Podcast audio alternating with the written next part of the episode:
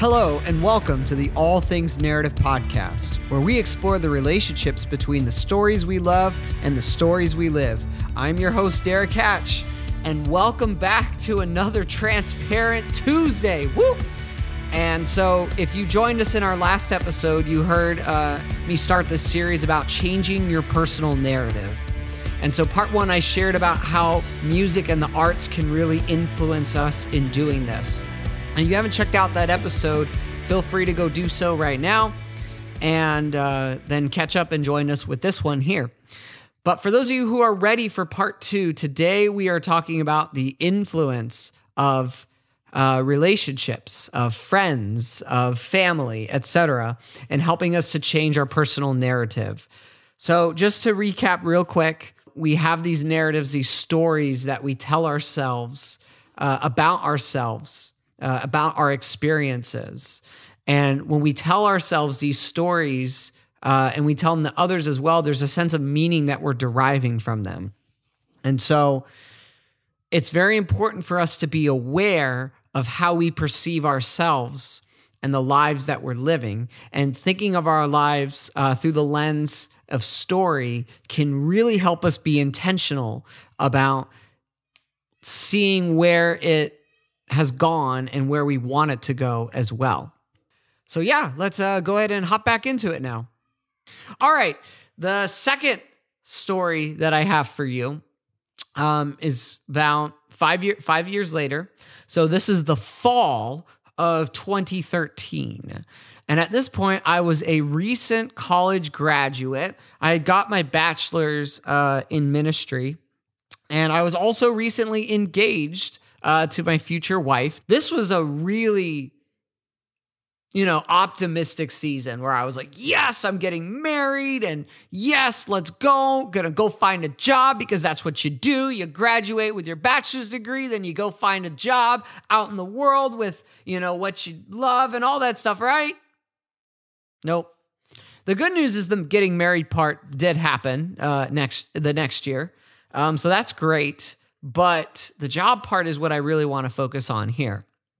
So I thought that with a bachelor's degree, foolish me, I'd be able to find a job right away uh, in the in my degree. Anyone been there before? And the job that I was working at the time is I worked in um, you know like cleaning and facilities and maintenance um, at a church and and school. And, you know, it's work that I was grateful for. You know, it was a minimum wage job, um, but it it helped. You know, I was still living at home at that time with my parents, so I didn't have a lot of bills. But I started to see that, you know, I was starting to get stuck in this rut. You know, I was in this job and I I thought at the time, like, okay, now the doors are going to open and I'm going to get out of this job and get into something else. And I thought maybe, you know, because my degree was in ministry, I was like, well, maybe this church that I'm working at will actually like hire me for ministry and I'll get to do that. And then when I started to realize that that wasn't going to happen, then I started to look outside of there. And I started to apply for different jobs, uh, jobs at you know, like foster care homes, jobs uh, youth youth ministry jobs. And i applied you know i went to like the state of washington lynden washington. And i went and uh, you know i interviewed for a job there and paid my own money for a plane ticket and you know stayed up there for a few days trying to get land this job only for me to not know how i did the whole time i was there then to come home and awaiting me was a letter I was like, oh, wow, this must be it. They must supposed to be let me know. And of course, I didn't get the job. And I was like, really? You could have told me while I was there. Um, I got my I had my hopes up that whole week. And I was applying for a job um, in Florida, you know, where my wife was going to school at the time. And it's funny story because the job I applied for in Florida is actually a job I got two years later, but I didn't get it at the time. So I was applying for all these jobs and just not getting anywhere. And I started to realize that I didn't know what was going to happen in my future. And that was scary because you make these plans in life and you're so certain that those plans are going to work out a certain way. And the clock is ticking. I know I'm getting married and I know that I need to be able to provide. And, you know, my wife is going to, you know, at the time she's going to be a nurse and graduate nursing school, but it was going to take a while for her to take her tests and get her get a job. And so I knew that the burden fell on me and I had to try to figure this out and nothing was working. And I kind of looked at this rut that I was in in California and I took a trip over to Florida to go visit um, my fiance. And I went to go visit Tori. And while I was there, I just met a lot of people a lot of people, uh, different jobs, different churches. And I just started meeting and talking to people and realizing, just entertaining the, the, the notion, you know, what if I come and set up life here and work here? What would that look like? I thought about that. And I thought about how my wife, you know, my wife to be was uh, finding connections out there. And she was having a lot of prospects, if you will, um, where she she could have potentially gotten a good job. And I looked at my situation in California and I looked at Florida and I kind of said, hmm, what would it look like? Now, this would be crazy, but what would it look like if I dropped everything in California? You know, if I passed off my responsibilities at work, my volunteer responsibilities uh, at, at a youth recovery place, and I started a new chapter in Florida and took that step of faith, if you will, that leap. And eventually I got to the point where I'm like, well, why not? I'll probably never get another chance again in my life to where I could do this. And I wasn't sure of it though until a friend took me out to Starbucks. I kind of told them I literally had like a pros and cons chart that I had for staying in California versus going to Florida. And I talked and I talked and you know, rambled like I always do. And he just listens politely and then he just looks at me and he says, Okay, Derrick, this is the one question that you need to answer security or adventure? Safety or risk? And I remember thinking that security and adventure were two things that really pushed heavy in my heart with this. And he said, You know, what do you ultimately want? Security or adventure? And that question of what we want is so important with our narratives uh, because we'll talk about in future episodes how a character wants something, right? And they have to overcome some sort of conflict to get that. And so for me, I wanted the adventure because I was in this monotony of life where maybe things were a little secure, but I was like, what would happen if I did this? If I moved, and I never imagined myself leaving uh, SoCal. So this was huge for me. This was not an easy step. And after that conversation, I just, that word adventure just kept weighing on my heart. And I realized that that's what I wanted to do. So I packed up my Nissan Versa with everything I, I could take. And um, this wonderful guy, Arturo, shout out to you. Uh, he came, he flew from Florida and he was uh he knew Tori out there. And crazy thing about Arturo is he actually uh became my brother-in-law. So how cool is that?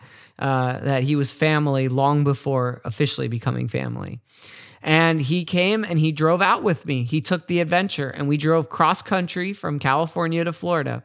And he helped me get settled in. And my wife was uh, still living at school at the time. And those were the only people I knew. And then I had another wonderful couple that I had met a couple times, uh, Ryan and Lindsay. Shout out to you. And I got to live with them for the first five months that I was there. You know, I was looking, you know, I got a job working at a hotel at the Breakers and took a long time to actually get that ministry job. But I was there and I was in the adventure of it and as it was hard. I'll talk another episode about how hard of a season this was for me but i was living the adventure and i was living a new narrative and that was scary but now that i look back on it i'm so grateful for that time. So friends are great. Uh, you know we need friends in our lives that are going to challenge our narratives um, that are going to help us to move into the next step even if we're hesitant to so thank you to all the people that helped me uh, take that step. And so, as we close, there's something in narrative practices called remembering, uh, which is very helpful when it comes to relationships. So, like, it's like re dash membering. Like, you're looking at, uh, if you think of your life as like a club or an association or whatever metaphor you want to use, and you think about everybody as a member of that. And to remember means to kind of reevaluate where they are in that membership and to uh, be able to meaningfully engage with people. And so that's uh, a lot of what i want to do with with uh, with this business here. And so take a second and think about somebody that was really influential in changing your personal narrative. You know i shared about uh, two people i shared about the the friend that i met with at starbucks and gave me that kind of challenge uh, was also a good listener. And then I had the other friend who actually was there to meet me to make that challenge happen. And then I talked about uh, I talked about Ryan and Lindsay as well, the friends that you know had me stay with them uh, for months, uh, so that I could be able to uh, you know figure this whole thing out and where I was going. And so think about who that person is. Could be a friend, could be a family member. And maybe take some time this week uh, just to connect with them uh, maybe make a video. You maybe make a video for them. You could script it out. Maybe you can write them a letter or a text or an email and just let them know, you know, the ways that they've contributed uh, to your life meaningfully. I do quite a bit of this um, when it comes to, you know, talking about what we want in life and relationships and memberships and stuff like that uh, in my six week workshop called Live a Meaningful Story. And so this is like my flagship workshop where uh, I give you the I give you the best of what I got over over six weeks. And so this is great for booking with groups, whether this is uh, you know schools, churches, businesses, organizations, communities, nonprofits, whatever you can think of. Uh, I'm more than happy to to figure out how to make it work with you. As I so believe in this, and you get this awesome like guidebook uh, where you get to fill it out and you get to kind of journey through your life story and being able to think about that uh, with a group of people that are there to support you as well. And, you know, I do other, you know, I could do individualized workshops as well about relationships and, and how to listen uh, using tools such as witnessing, um, where it teaches us how to, you know, really sit back and listen to what's going on in our relationships. And so, if you're interested in any of that stuff with workshops or one on one coaching, feel free to go to allthingsnarrative.com. Uh, you can reach out to me uh, there. Uh, we can do a free 15 minute consultation. We could also converse over social media and even email me. My email is Derrick, D E R R I C K H, at allthingsnarrative.com. That's Derrick H at allthingsnarrative.com. And next Transparent Tuesday, we will do the final uh, story within this series of changing your personal narrative, which will focus on the spiritual and the metaphysical and dreams and all kinds of wonderful stuff. So it's going to be a good time. So join us there for that and take care.